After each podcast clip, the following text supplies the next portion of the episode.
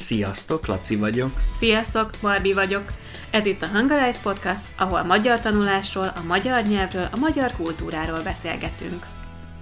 A Hungarize szeptember 1-én ünnepelte a negyedik születésnapját. Sok ötletünk van az ötödik évünkre is. Az egyik ezek közül az, hogy kipróbálunk egy új podcast formátumot. A Daily Dose of Hungarian programunk legnépszerűbb dialógusairól szeretnénk beszélgetni. Augusztusban a legnépszerűbb dialógusunk a sajtos dialógus volt, mutatunk belőle egy kis részletet, és aztán beszélgetünk róla. Ha szeretnétek olvasni is a beszélgetést, a podcast átiratát megtaláljátok a Patreon oldalunkon.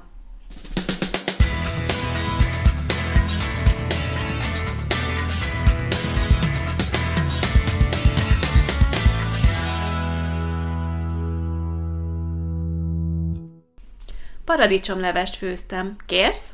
Igen, köszi, de sajtot nem kérek bele. Nem. Nem, utálom a sajtot. Utálod a sajtot? Azt meg hogy lehet? Hisz olasz vagy. Hát úgy tűnik, nem minden olasz szereti a sajtot. Nem már. Nem szereted a parmezánt. Ennek a dialógusnak története van, igaz, Barbie? Hát minden dialógusunknak van története. Jó, jó, de ennek különleges története van. Elmeséled, miért írtad meg ezt a dialógust? Igen. Az úgy volt, hogy Fábio mondta nekem az egyik beszélgetős óránkon, hogy ő sajt nélkül eszi a pizzát, mert nem szereti a sajtot. Ezen persze én meglepődtem, hogy mi az, hogy egy olasz nem szereti a sajtot. Na mert te aztán minden magyar kaját úgy imádsz. A gulyáslevest, a rántott húst, soroljam még? Jó, jó, én sem vagyok egy tipikus magyar, az biztos. De akkor is nagyon meglepődtem. Szóval ez a dialógus története.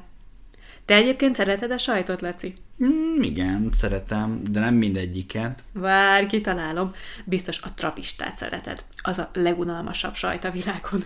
Nem értem, miért mondod ezt, de amúgy igen, az a kedvencem. Biztos voltam benne. Miért te nem szereted?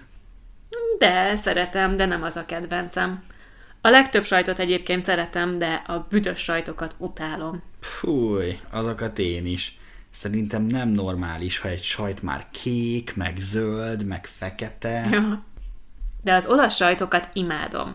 Parmezánt, a grana padánót, a mozzarellát, a mascarpone-t. Ah, Nekem van egy sajt, amit nem szeretek, de mindig elfelejtem melyik az. A négy sajtos pizzán az az egyik sajt. a gorgonzola. Azt, fúj, annak nagyon rossz íze van. Hm. Ilénia írta, hogy neki az a kedvence. Én még soha nem ettem, de az is egy büdös sajt, szóval valószínűleg nem is fogom megkóstolni. Nagyon jó kommenteket írtak egyébként a tagjaink. Az egyik kedvencem Mariendel kommentje volt, aki azt írta, hogy ő igazi sajtfej, ez állítólag egy becenév a hollandokra, nem egy szép becenév állítólag. A magyarban erre nincs is szó szerintem, mármint arra, amikor valaki nagyon imádja a sajtot. Hm, igen, ez kicsit furi. Ö, És Nina írta, hogy neki az első magyar mondata az volt, hogy szeretem a sajtot. De cuki! Elke pedig a vegán sajtokról írt. Tettél már vegán sajtot? Igen, többfélét is. Volt, ami szörnyű volt, de volt, ami egészen finom volt. Én is kóstoltam már, de semmi extra. Finomak voltak. Ute hangüzenete is érdekes volt. Ő mondta, hogy sajnálja, hogy Magyarországon nincs sok sajt. Hát tényleg nincs sokféle sajtunk. Milyen magyar sajtok vannak?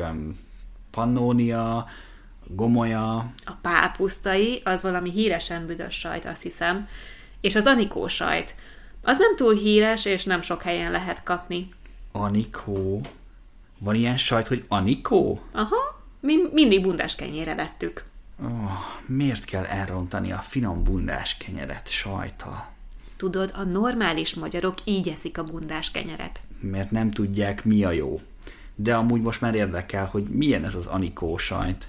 Elég semleges íze van, szerintem ízlene neked. Na jó, lehet, hogy megkóstolom egyszer. Na ennyit terveztünk mára. Kíváncsian várjuk a véleményeteket az új formátumról. Szívesen hallgatnátok még ilyen beszélgetéseket? Írjátok meg nekünk! Köszönjük, hogy meghallgattátok a mai epizódot is. Hamarosan találkozunk. Sziasztok! Sziasztok!